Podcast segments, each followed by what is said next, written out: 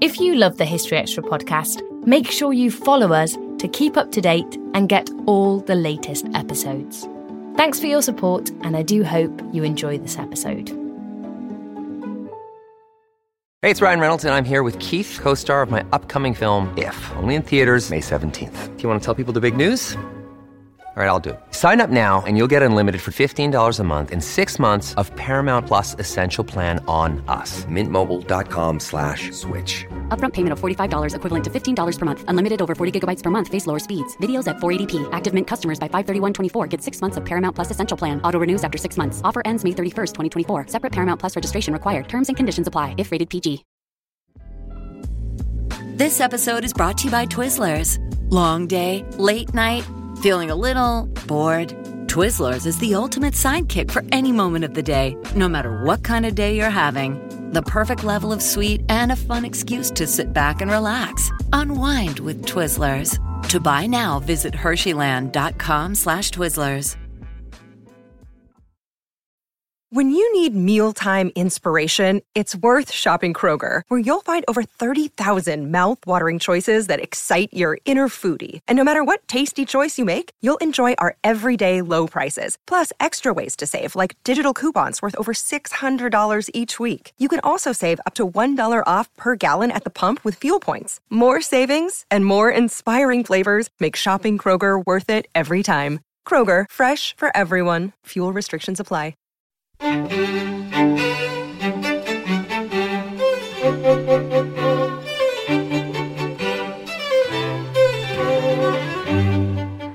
and welcome to the History Extra podcast from BBC History Magazine, Britain's best selling history magazine.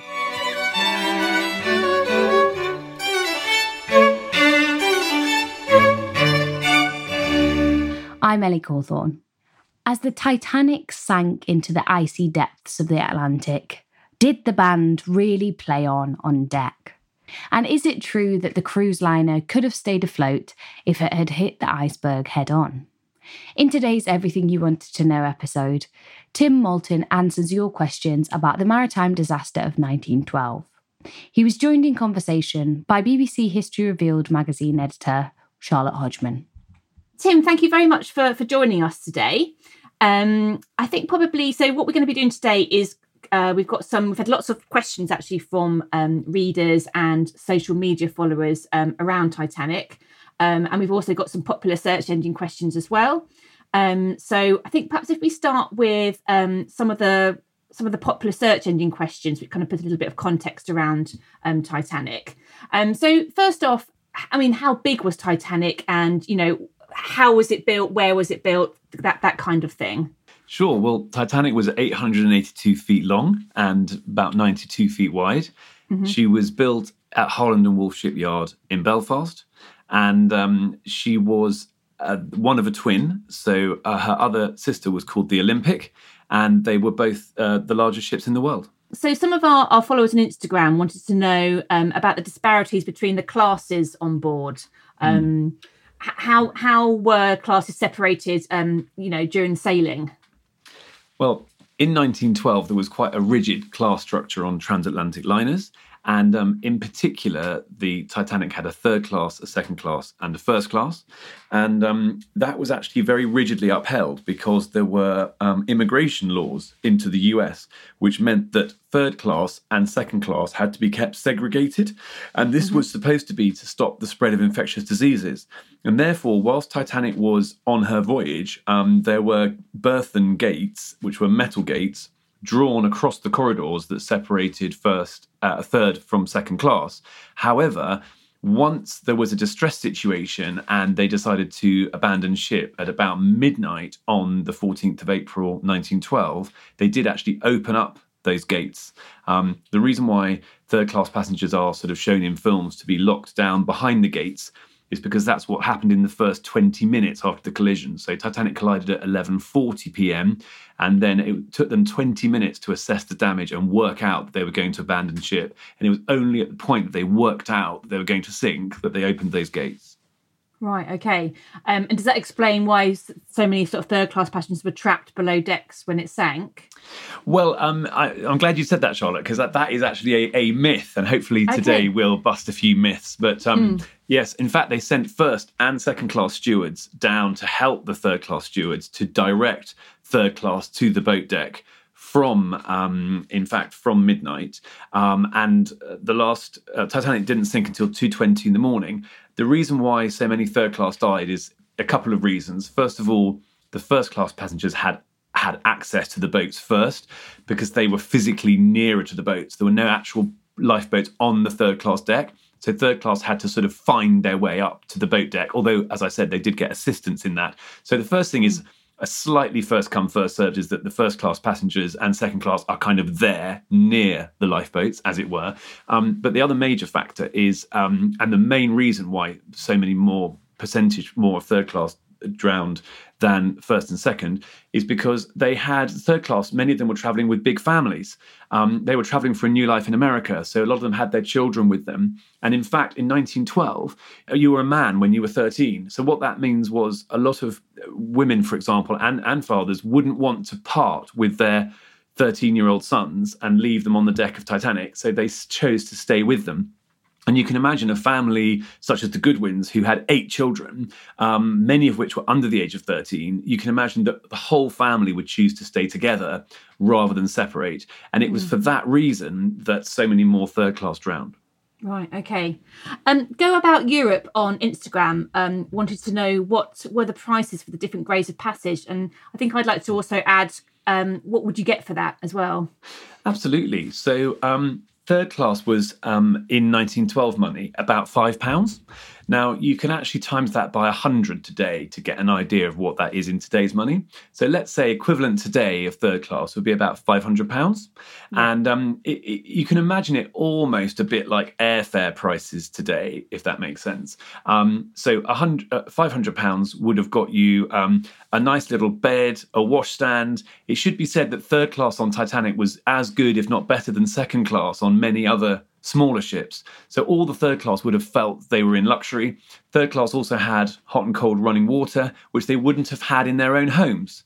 So it would really have been luxurious for everyone on Titanic. And then it was about three times more than third class for second class. So second class was about £15, uh, which is about £1,500 in today's money. And then first class was about three times more than that. It kind of goes up by a factor of three for, for, for each class. Um, um, so you'd be thinking um, about £5,000 in, in today's money for um, first class. However, there were some suites and they would be about £80,000, the suites. But actually, that's a bit like traveling on the Queen Mary II today, for example. So, in many ways, the prices were not dissimilar from today, but obviously the luxury was much greater. The amount of space you had was much greater in first class in the suites, and therefore they were perhaps more expensive than even the most luxury cabins today. So, uh, sort of moving on to some some more questions then. So, um, McMumio on Instagram wanted to know. I mean, I'm sure you've seen the 1997 film Titanic. Um, obviously, the, the the plot is is fiction, but how accurate were the film's portrayals of the ship's surroundings and and the kind of sequence of events? fairly accurate. Um, uh, the film was a great spectacle, and um, the sets. I don't think the Titanic's ever been recreated so accurately in terms of the sets and the look and feel, and the clothes and the you know the, the chinaware and all that sort of stuff. Um, so that was marvelously done. But obviously, for for die-hard Titanic fans like myself, I was um, a little bit dismayed that they messed around with the storyline so much because um, obviously for me um, the real amazing things about titanic are the true stories um, and in, in a way i believe that the truth is always stranger than fiction um, so for me i think one could have made a film as exciting, but looking at things which really, really did happen. Um, but that said, of course, uh, the film brought Titanic to a huge audience, um, and I dare say that the film I I would have made would have had less box office success. Um, okay, and SNCP 2021 um, wanted to know is it true that enough li- lifeboats could have been fitted, but it was chosen not to do so? Yes, absolutely. And this is an excellent question. Um, so, Titanic was designed at a time when the Board of Trade were reviewing the rules on how many lifeboats you were allowed to carry. And um, um, it's worth going into a little bit of detail on this answer because it's rather interesting. Um, basically, if you actually want to have enough lifeboats for everyone on board a ship, you actually need to have enough lifeboats for twice the number of people on the ship. And that's because ships normally list to port or starboard. So they lean one way or the other, in other words. And what that means is it puts out of action all the lifeboats down one side of the ship. So, in fact, what the Board of Trade wanted to do is instead of having vessels piled high with lifeboats, making them unstable and requiring a huge amount of crew to row them in the event of an emergency. What they wanted to do is actually reward ship owners for properly subdividing their vessels and making mm. vessels have watertight compartments and making the vessels themselves safer. So, what they did is they said if your ship is very well built and passes our tests, which obviously Titanic did, then you are allowed to only carry enough lifeboats that are needed to ferry passengers from the stricken vessel to another nearby ship. Uh, another question uh, that's been quite popular is, is why do you think that this particular sinking uh, looms so much larger in collective memory than, than other ship disasters? Absolutely. Well, um, it was one of the worst peacetime maritime disasters in history. It occurred before the horrors of the First World War, where um, obviously thousands and thousands of men died in the trenches, etc. So it was quite shocking for what happened is the Victorians brought on science and progress. The Edwardians brought on labour laws and they improved diet and life expectancy was going up. And basically, if you like, um, science and, and, and, and mankind's ingenuity, if you like, was conquering nature. So they didn't expect that the best they could do, this wonderful ship, would actually sink on its maiden voyage before even getting to its destination of New York for the first time.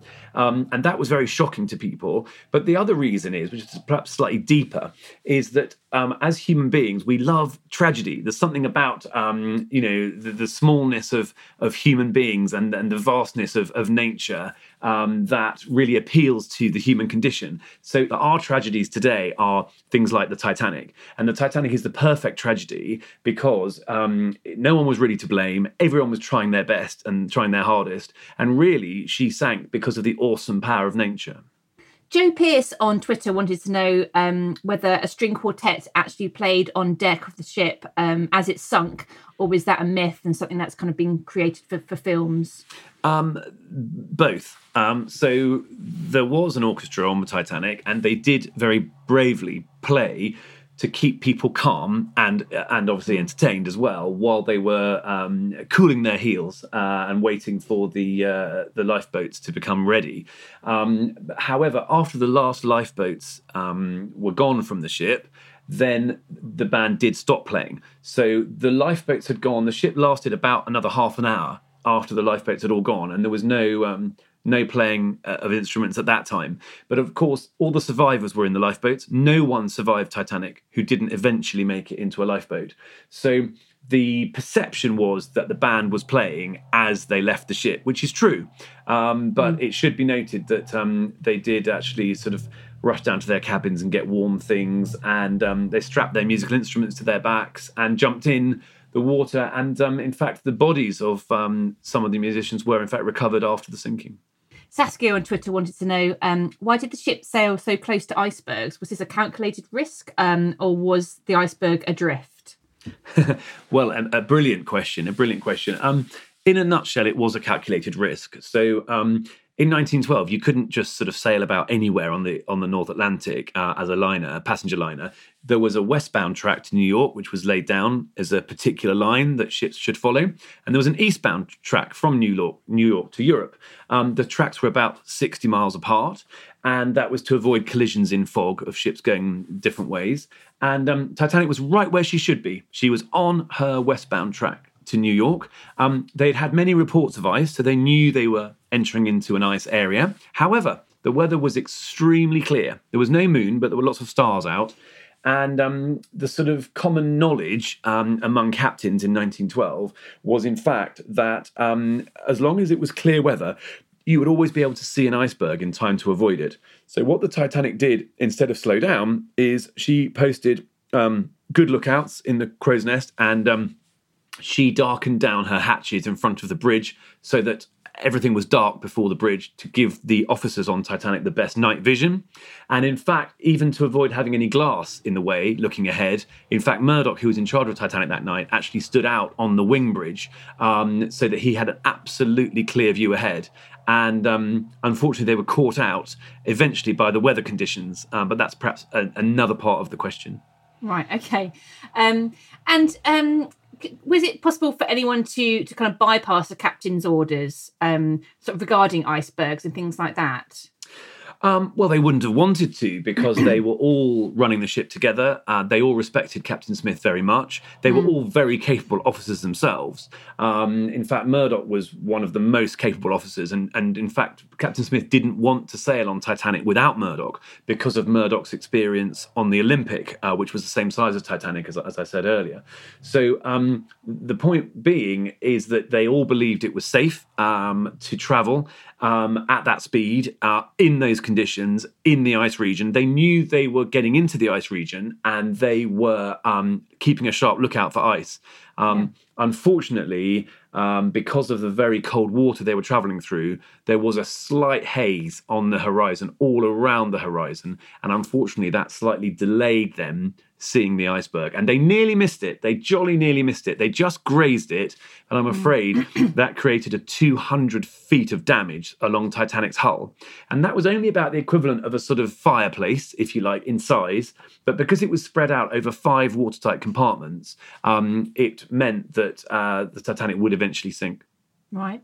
I mean, what sort of um, safety features were in place on on Titanic to kind of prevent it from from sinking, if, if that sort of thing, if it had hit an iceberg? Well, a, lot. Um, first of all, she had a double bottom. So Titanic's hull was quite flat bottomed, um, but it had a double skin. So there was about a, a, a one foot gap between the outer bottom of the Titanic and the inner bottom of Titanic, and both of them were watertight. So she had a double bottom, um, but her double skin did not extend up the size of the vessel. Um, so Brunel's Great Britain and Great Eastern actually had a double skin throughout the ships, whereas Titanic, um, possibly to save money, um, had just a double bottom. Um, but what Titanic did have, um, like Brunel's ships as well, but she had 15 watertight compartments, and they went right the way up to the deck um, or nearly right the way up to the top deck. And they were they were to create cells and ti- safety cells, if you like. And Titanic could float with any four of her first watertight compartments flooded, and she could float with any two compartments in conjunction flooded anywhere in the ship. And this is because the builders thought that the worst thing that would happen to Titanic would be a collision with another vessel on the point where two watertight compartments joined, thus breaching two compartments.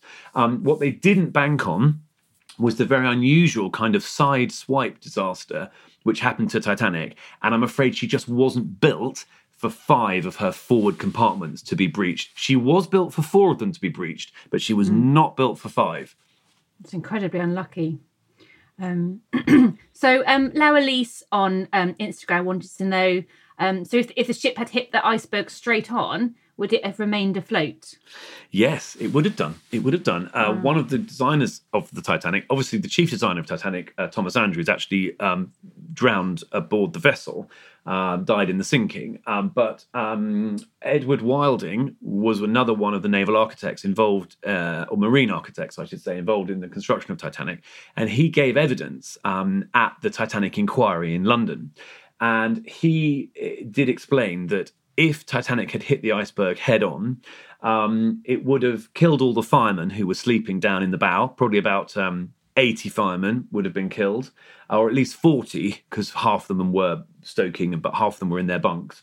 Um, so it would have killed those pe- people sleeping in the front uh, in the bow, and it would have stove in the first 100 feet of Titanic's bow, but it wouldn't actually even have thrown people out of their beds, the impact, because it would have created a crumple zone in Titanic. So rather like a car decelerating from 20 miles an hour to zero in 100 feet, it wouldn't feel wouldn't have felt any more of a shock than that.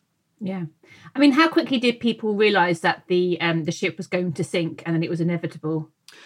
Not very quickly at all. Um, in fact, even the captain didn't really believe she was going to sink until midnight when Thomas Andrews came up from a 20 minute inspection of the vessel. And explained to Captain Smith that um, the vessel would be unable to float.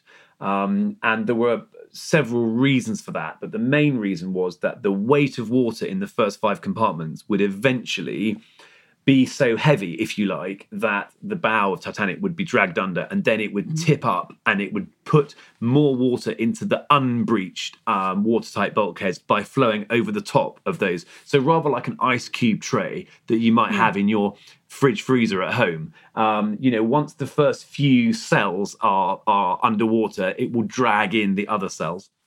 Another popular question is kind of around the insurance money. Um, so we've had a few questions on social media asking um, why was the insurance um, increased by White Star Line before it sailed, and also how much insurance money was paid out after the sinking. Mm, sure. So um, people love a conspiracy theory, and this is one of them. This is one of them. Um, Titanic's insurance was not increased before she right. sank. Um, people love to sort of think about, uh, you know, sort of scams and things that were going on that were wrong. Um, but I'm afraid that's an armchair view, and uh, that didn't happen. So the first thing is it wasn't it wasn't increased, nor nor were the ships swapped or any other sort of nonsense like that, that that people do tend to talk about on the internet. Um, but what I can tell you is insurance money was paid out. Um, about a million pounds of insurance money was was paid out. Right. Is, is, that and that was to the white? Who was that paid to? It was mainly um, for passengers for loss of life and loss of belongings and things like that. Right. Okay. Um, what and about the cargo? Mis- okay. And what about the mystery ship? Um, that that's mm. always sort of spoken about. Um, Patrick, can you sort of go explain a little bit about that? Yes, absolutely. So the, the so-called mystery ship was was not a mystery. Um, she she was um, the Californian. She mm-hmm. was about twelve miles away from the Titanic when she when the Titanic collided, and um, unfortunately, because of the very cold water conditions that Titanic sank in, and because there was actually a slightly warmer air higher up, um, it actually distorted, I'm afraid, um, how they saw Titanic from the deck of the Californian. And unfortunately, um, they thought she was a 400 foot ship about five miles away, sinking instead of, or rather, uh, in some sort of trouble rather than the biggest ship in the world, an 800 foot ship sinking 10 miles away. And um, very unfortunately, and this is slightly complicated uh, for listeners, but it's worth it's worth bearing with me on this one. Um, but basically, not every ship had radio in 1912. Only a few of the big ones did. But they knew that Titanic did. Um, and when they looked at this ship that was looking a bit distorted because of the weather conditions, um, they concluded that that was not the Titanic. They therefore made the false conclusion that the ship they were looking at did not have radio. Um, and therefore, they got their Morse lamp out to indicate, to signal to the Titanic. Um, but first of all, the ship they were signaling to was actually twice as far away as they thought it was. Um, mm. So that made it hard to read. And the other thing is that um, there was very stratified air at Titanic's crash site. And we know that from the survivors seeing smoke in layers and things like that. And unfortunately, the slight turbulence in those layers created the stars to flash on and off. And in fact, the uh, survivors said that it was like the stars were Morse coding to each other about the calamity that was happening below. But unfortunately, that flashing actually scrambled the sense out of the Morse lamp signals. So it was a series of disasters um, and problems. And the other thing is that when Titanic's rockets were sent up, um, they appeared to be very low lying. And that's because the rockets were exploding in the warmer air higher up, whereas Titanic was magnified, if you like, in the cold air lower down. So it was a very confusing thing. And then listeners might be thinking, well, okay, but there was a lot going on. So why didn't that ship just come and investigate? Uh, and the answer is that um, Captain Lord had never been in the ice region before. He'd been a bit frightened because he nearly ran into an ice barrier that was three miles wide and 75 miles long, that was completely blocking the passage to New York. And he decided that it was better to wait until daylight, which was only a few hours away, three or four hours away, he decided it was better to wait until daylight when he could actually go and investigate and do some good rather than risking the lives of his own crew for probably what was a um, a small a small um, cargo vessel that was getting into some difficulty. You know, he thought it might have lost her rudder or something like that. Um, so he took the decision not to go. Had he realised it was the Titanic, obviously he would have gone, and he regretted the decision mm. for the rest of his life. Still to come on the History Extra podcast. there was some flexibility to the cabins on Titanic, and we we don't know from the records exactly how they were, um, you know, jigged uh, at the time. So what I'm trying to say is, although there are lots of records, um, there is a lot of uncertainty about what happened as well. This episode is brought to you by Twizzlers. Long day, late night, feeling a little bored. Twizzlers is the ultimate sidekick for any moment of the day, no matter what kind of day you're having. The perfect level of sweet and a fun excuse to sit back and relax. Unwind with Twizzlers. To buy now, visit Hersheyland.com slash Twizzlers. Captain Smith has often been made out to be the kind of villain of the um, of the tragedy.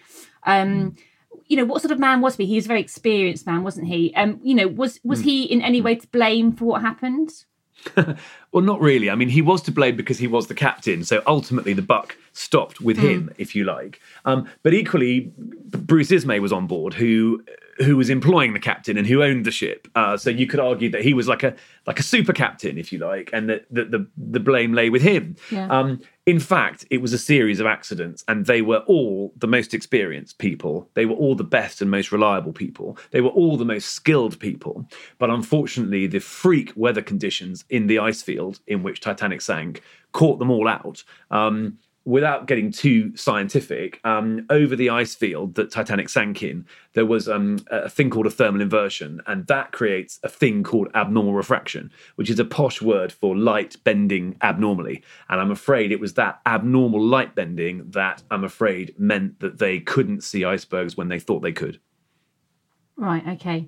Um, another question on Instagram was um, around whether there was an investigation afterwards to determine, you know, what had happened and whether the ship's design had contributed to the sinking. Mm, that's a very good question, and there was. So, um, in fact, quite shockingly, within seven days of the survivors arriving um, in New York on the um, Cali- on the Carpathia, which rescued them, uh, not the Californian, which didn't rescue them, but the Carpathia, which did rescue them. Um, they were all summoned before Senator Smith, who convened a special inquiry, and he interviewed a lot of the officers and passengers of Titanic to try and get to the bottom of the tragedy and what happened. And then, not content with the US inquiry, the British um, Board of Trade had their own inquiry also in 1912 um, about the disaster. So, um, Titanic disaster is actually one of the best documented in history. Um, and in fact, we've got a lot of eyewitness testimony that was taken down in those, if you like, court cases um, about the Titanic. And that's how we actually know so much about it. What did they, what did they find? What was the findings of that of that investigation? Well, um, in a way, uh, it was really found that it was an act of God, if you like. It was found that it was no one's fault.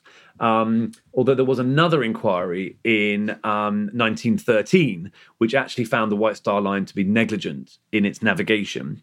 Um, I don't actually agree with that finding, but um, nevertheless, that was the finding. So White Star was eventually found to be to blame. Um, but I think people did realize that it was a series of incredible events that came together.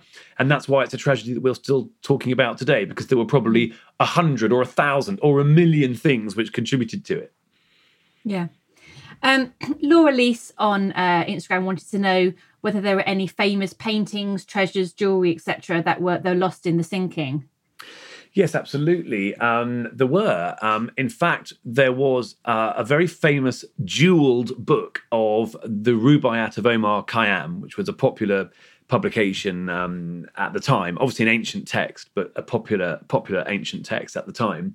And um, it was studied studied with all sorts of rubies and precious gems and gold leaf and things like that. And that was um, the property of a book collector, and that was a priceless uh, item. It was actually going for auction in New York at the time. I think the reserve price on it was two hundred thousand, which is about two million pounds for a book today. Um, so that was a treasure which had taken years to make, which was lost. Um, also, Mr. Carter had a very smart um, red car, which was, um, uh, I think it was a Renault, and that was actually lost in the sinking as well. Um, but in terms of actual artworks, I think it was really, um, there were some priceless works by Bacon. um, of books, um, but nothing. Um, I'm sure some of the passengers had some valuable paintings which they'd brought brought in Europe and things like that. But um, that was kind of the most most of the treasures that were lost. Of course, the main thing that was lost that was of value um, was all the lives of the women and children and men um, who who died in, in the ship, rather than the actual value of the cargo itself. Yeah. Um, which kind of brings me on to uh, some of the, ne- the next questions, which um, Julie Brummel on um, Instagram wanted to know um, sort of how many people, well, were people, the people who drowned, ever found and, and their bodies retrieved? Yeah, it's an excellent question, and the answer is yes. Um, so, um, about 1,500 people died in the Titanic tragedy. About 700 survived, a little bit over 700 survived. And um, of course, relatives of lost ones wanted, um, you know, ships to go and look for them afterwards. And um, there were a couple of ships that did so: the Minia and the Mackay Bennett. And they went out to the wreck site area and they recovered a number of bodies. I think about seventy, but it may be more. Um, it may even be less, but I think about 70. Um, and um, in any event, they recovered a number of bodies uh, and they were then given burials. Many of them were buried at sea. Um, so, yes, they were, they did recover bodies. Mm. Um, and Cameron uh, John Acton, uh, sort of following on from that, wants to know what was Halifax's role um, in the recovery operation? Absolutely. Well, um, the rescue ships, as it were, uh, to get bodies were in fact run out of Halifax. So it was a very important sort of s- supply station for that. And a number of the bodies which were recovered were actually um, brought aboard uh, onto land at Halifax. And um, rather grisly scene, but lots of coffins and things going up to the Halifax cemetery where a number of the Titanic victims um, have headstones and, and, and are in fact buried. So it was a sad time in Halifax for everyone around the time of the Titanic, but Halifax did play an important role in supporting the rescue and aftermath of the sinking. Yeah. Um, here for Ada wanted to know um, is it likely that there were still people alive who were trapped on the ship when it hit the seabed? I think not. I think not. Um, no. um, okay. Titanic sank very slowly, very slowly indeed, and she sank on an even keel. So everyone would have had time to get up to the top deck. Um, and I think um, I think some people may have been trapped um, behind railings and in ropes and things like that as the stern mm. sank. Um, and many people would have been sucked down with the ship, with the suction, um, as she went down um, you know, sucked into portholes and that sort of thing. Um, but most people would have um, been in the water when they when they drowned. Uh, most people on Titanic, in fact, um, actually died of hypothermia uh, because the water was below freezing where Titanic sank, and um, in fact, the life expectancy in the water was about twenty minutes if you if you were lucky. Right. Okay. What sort of temperatures are we looking at um, regarding the water mm. um, and sort of just sure. generally? At- well, the Gulf the Gulf Stream water around where the Titanic sank was about uh, ten to fifteen degrees Celsius, so quite sort of you know okay temperature, and one mm. could have lived in that for quite a while, possibly two hours. Um, but I'm afraid the Titanic sank in a, a, little tributary, a little river, if you like, of the Labrador Current, which was filled with fresh meltwater from the Arctic. And that was about minus two degrees. Um, mm. And I'm afraid the cold water didn't mix very well with the warm water. Um, and so it was just absolutely freezing cold where Titanic sank. And that's why no one survived who did not eventually make it into a lifeboat. Right. Okay. We've got an interesting question um, from Lua Cult on Instagram. Um, it's not one that I've heard before. Is is um, how did the chief baker survive despite being drunk? Is that is that like a fact? yes. No. I think it sort of is. Um, he says he had a lot to drink. The problem with that physiologically is that if you do have a lot to drink, it doesn't necessarily help. It can, in fact, shorten your life expectancy um, in water. I think it's more likely he survived because he was wearing a lot of layers. Um, mm. But he does say he was drunk. So if we take him at his word, um, another reason is that we he says that when he stepped off the back of the Titanic, he didn't get his head wet. Um, now, one thing that makes me believe that is, um, is well, it was a very calm night, and Titanic sank very slowly, so you can believe it from a physical perspective. But also, it may have been that not getting his head wet could really have helped to for him to survive for longer. Um, but maybe he did just have so much alcohol in his bloodstream that it acted as antifreeze. So, so what's his story then? Did he claim to have survived the water, or did he get onto a lifeboat? Yes. Well, both, both. So he um, he went up to well, he was having a drink apparently in the pantry uh, towards the back of the ship. He heard everyone running over the deck to run to stampede to the back of the ship once all the lifeboats had gone, and as the Titanic was dipping down. So he thought, crikey, and I better get out of here.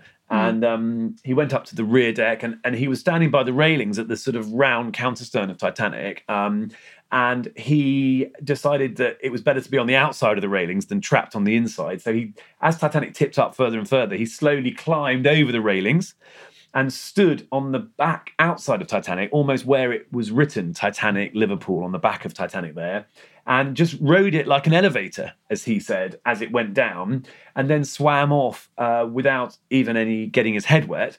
And then he swam, he, he, struck out and swam to a lifeboat, which there was no room in the lifeboat. Um, but eventually um, they made room for him and they pulled him in. Now he says he was actually swimming in the water for about two hours um, and then he didn't really get in the lifeboat until they were boarding the Carpathia. But um, I'm not convinced that's true. I don't think he could have survived for that long in the water. Um, mm. But certainly he spent some time in the water and then managed to get into a lifeboat. Oh, okay. Um, why did um, J.P. Morgan and his wife back out of going on the ship? Were they really ill? I guess he's kind of come back to. Yes, no, I think they did. I think I think he did have a head cold. I think uh, he he had a bit of flu um, didn't didn't feel up to it. Um, and um, yeah, I mean, imagine someone like J.P. Morgan. He'd actually have loved to have been on the maiden voyage because it was his money that had mm. financed the White Star Line to build the vessel, and it would have been um, a lot of wealthy people like the Carters and people like that that were on board. Eh, the Astors, of course, were on board. Um, so he would have known personally a lot of the first class passengers. So he would have wanted to be there. He had booked his cabin, which you don't do sort of lightly. Um, but he certainly didn't cancel out of superstition or anything like that. He cancelled either because he had a cold, or, which I think he did have, or because he was very busy or something else happened with work. You can imagine. Um, I'm not mm. certain of this, but I imagine he was, in fact, on the Olympics maiden voyage. So Titanic's maiden voyage would have been slightly less important than Olympics, and he might have felt, "Oh, I've kind of done that." If you see what I mean. He was right. at the launch. He was at the launch of both ships as well, I think. Um, so yes, but there, you know, thereby he managed to um, be saved, as it were. Yeah. Uh, another popular question is whether it's true that um, the engineers and people actually did sort of say that not, you know not even God could sink this ship that it was mm. an unsinkable vessel. Yes. Um, kind of. I can imagine that being said, and um, I'm going to say yes, sort of to that. Um, the reason I'm being quite careful on that is that what the White Star Line said was that the watertight subdivision of Titanic rendered her practically unsinkable. Okay. So, in other words, what they were saying was she was unsinkable under any circumstances that they could reasonably imagine. The problem is they could not reasonably imagine the circumstance that she did sink under. Um, mm. So, um, so yes, it may well have been said, um, but I think that may have grown a bit in the telling. Okay. Um, so another Instagram question here from Mumio was um, asking, um, was there sort of survivor's guilt after the tragedy and, and was it recognised as such um, at the time? Well, it, it's interesting. Um, certainly, a lot of the men who survived um, did feel guilty and uh, you find in their accounts they explain why they survived and why they you know why it was okay for them to survive they were a bit vilified a lot of there was suspicion that men survived um, the sinking generally um, but i don't know about survivor guilt i think it's more um, what we'd now call post-traumatic stress disorder um, a bit like shell mm. shock mm. and what we did what we do find is that many passengers never talked about the titanic because it would bring back you know, memories and things. Um, um, in fact, there's one story where Lightoller, who is um, Second Officer Charles Lightoller, who was the most senior surviving officer of the Titanic, um, on a hot day in London, um, he went up to have a cold bath. And then he, he didn't come down again, and his wife wondered what was happening. And she went up and she found him with a look of horror on his face, almost sort of what we would now call catatonic. And basically, mm. he thinks that the cold water of the bath brought back to him the absolute horror of him diving into the sea when the Titanic sank.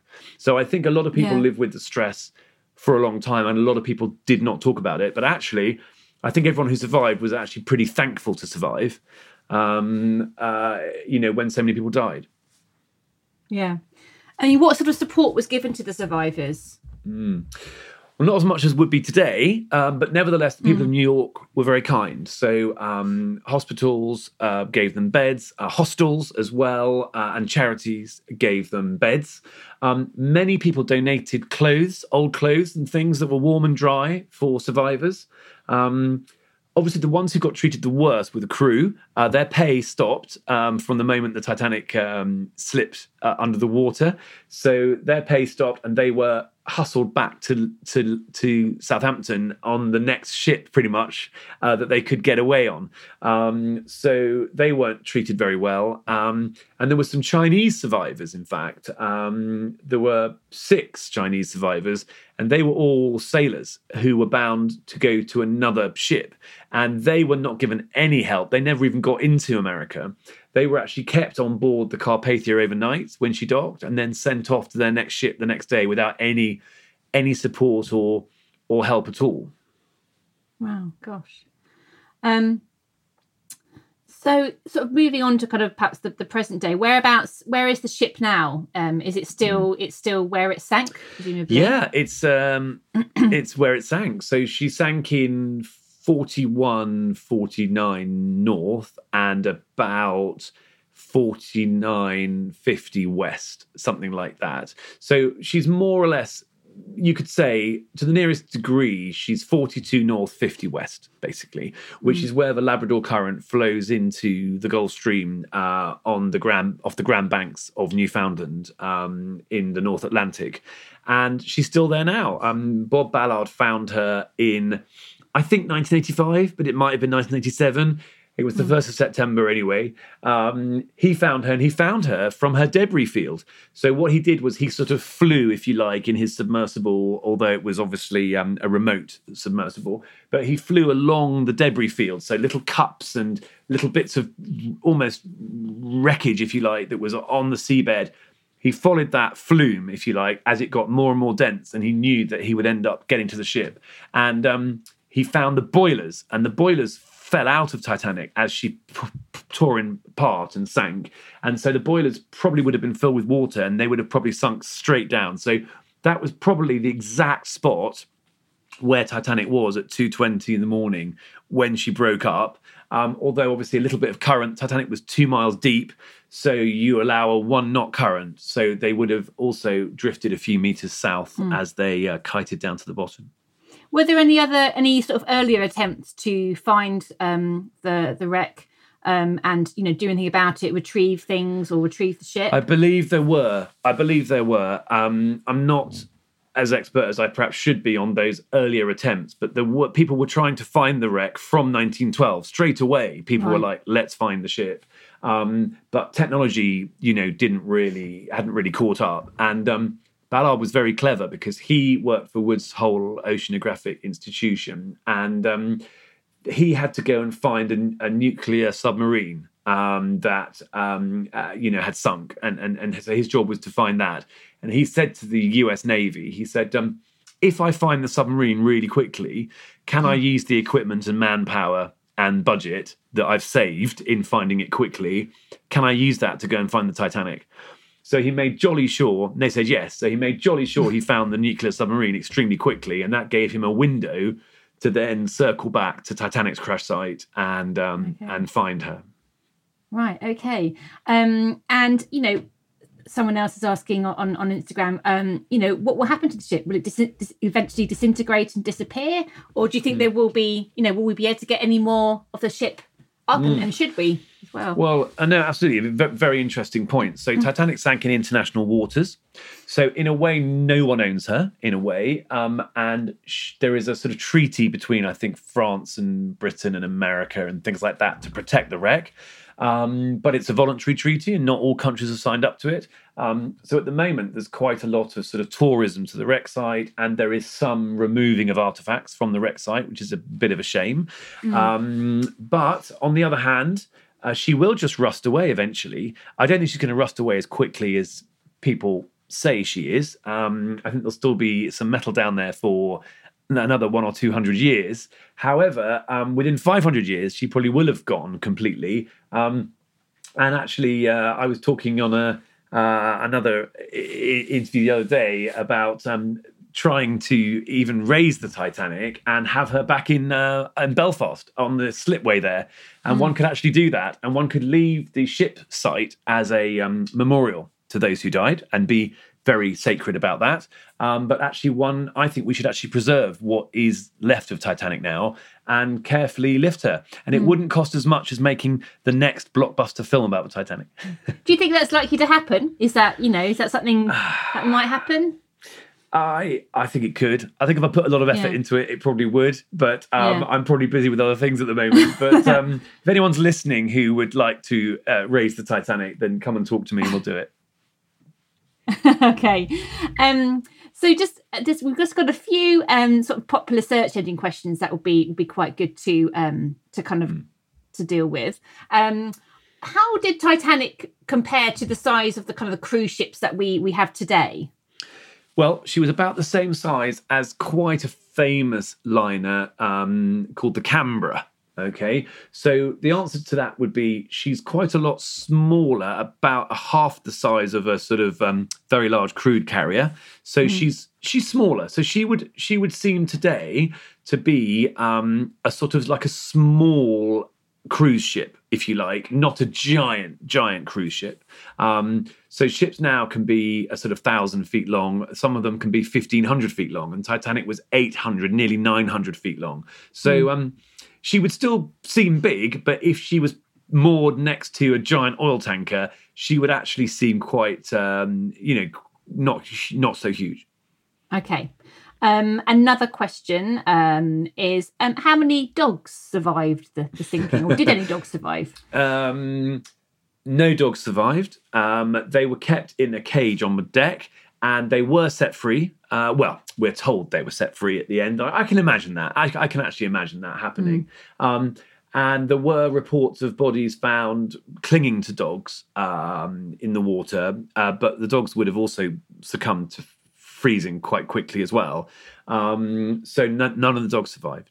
Oh, actually, Okay. actually, actually, I think actually I'm I'm I'm telling a lie because I think one of the first class ladies had a Pekingese, a little Pekingese lapdog, and I think she actually took it in a lifeboat with her, and um, she was a bit ridiculed for having saved her her little dog. Um, so I think I'm going to revise that to one. Okay. Um, uh, but if anyone's listening and wants to tweet back that you know that it was more or less, I'd be happy to hear from them. Okay. Um, and just finally, um, do we have like an inventory of, you know, things like how many dinner plates, bath towels, and things like that that were actually on board Titanic? I, I of, don't. you know- I don't think so. Really. Um, I mean, I think with a lot of work in the archives, one could find quite a lot of evidence about, for example, Olympic and how much of these things she had.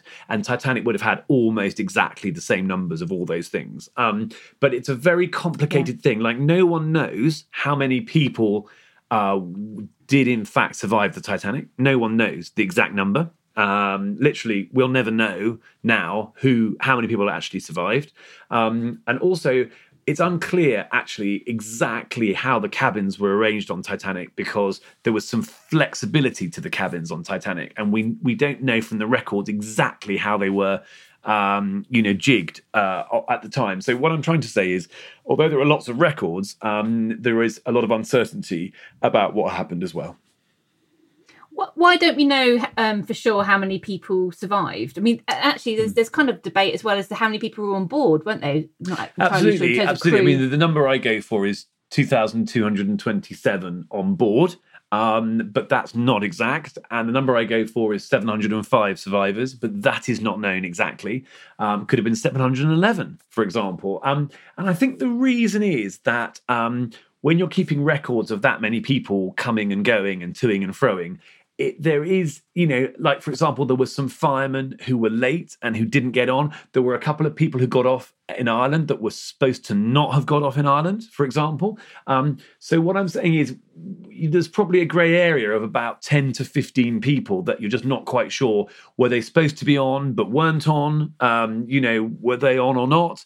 Um, and there are other things like some survivors very sadly died in the lifeboats of exposure.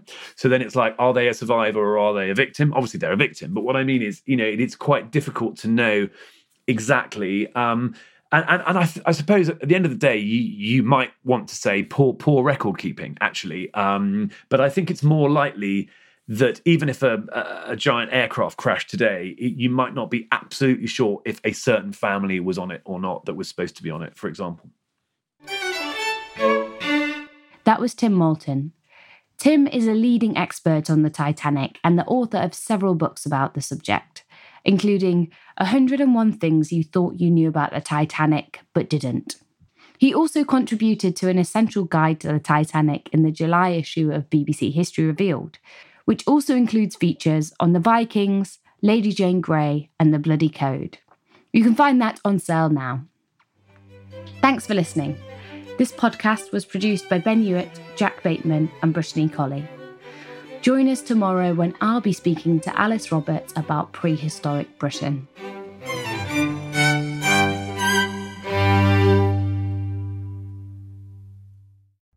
Collision between a Chinese jet and an American spy plane. He came and rammed into our left wing. With relations increasingly strained, what are the chances of things spinning out of control? The Western world was asleep. I'm Gordon Corera. I'll be exploring the friction in this most important of relationships and asking Has the West taken its eye off the ball? You cannot ignore China. From BBC Radio 4, this is Shadow War China and the West. Listen wherever you get your podcasts.